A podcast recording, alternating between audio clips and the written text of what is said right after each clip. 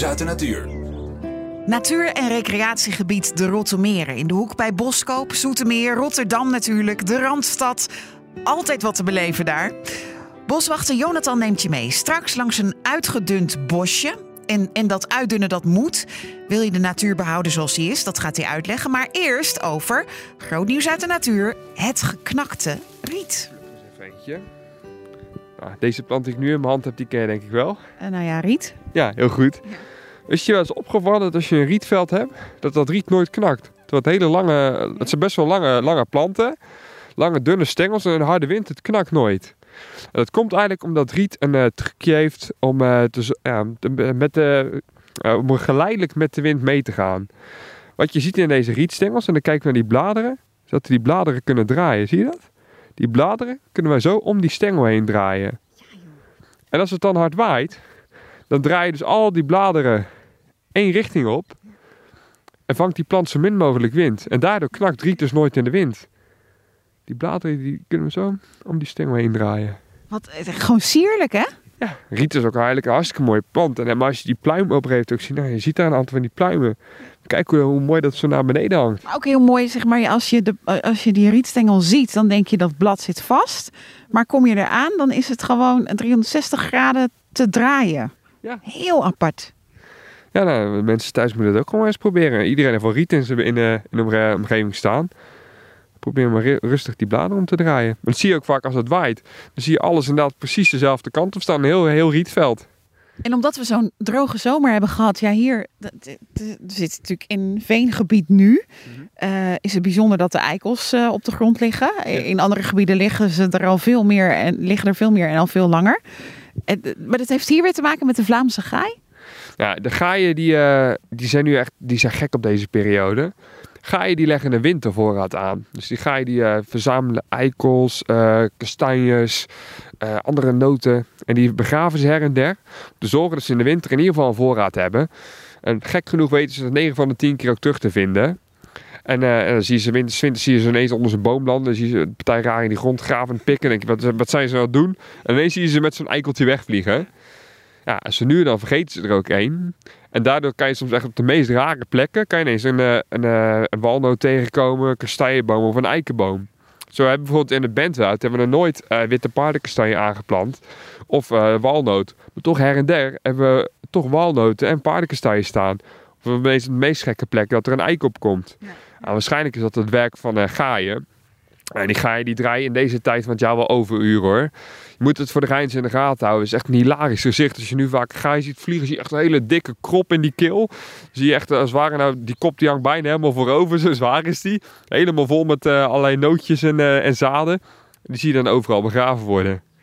Ja, als, je, als, je, als je het helemaal weet en als je erop gaat letten, ga je het vanzelf zien. Dat is ook echt een dingetje voor de herfst. Terwijl we hier uitkijken op een uh, nou ja, uh, bosrand die behoorlijk onder handen is genomen. Mm -hmm.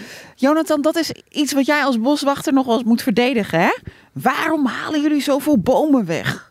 Ja, zeker. Ja, vooral dit, jaar, dit najaar hebben we rondom Zevenhuizen hebben we echt op verschillende plekken moeten zagen.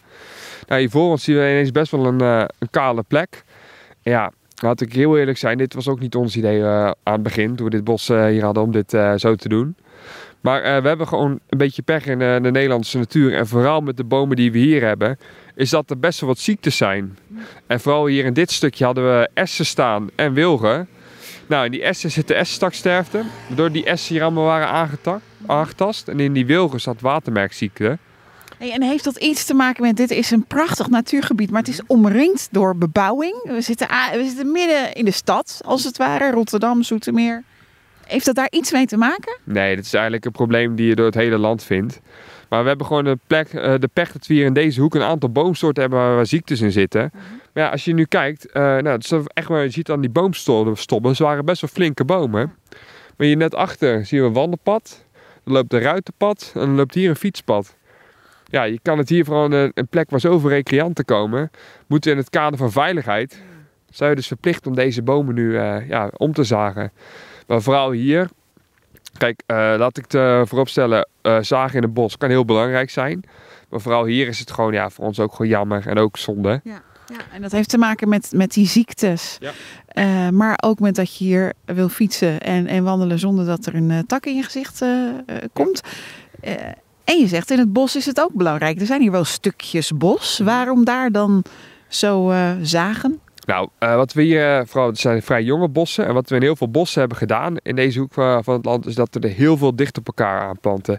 Dus ongeveer meter, anderhalve meter van elkaar vandaan. Nou, dat heeft een gro- groot voordeel. Want als bomen groeien, gaan ze naar het licht toe.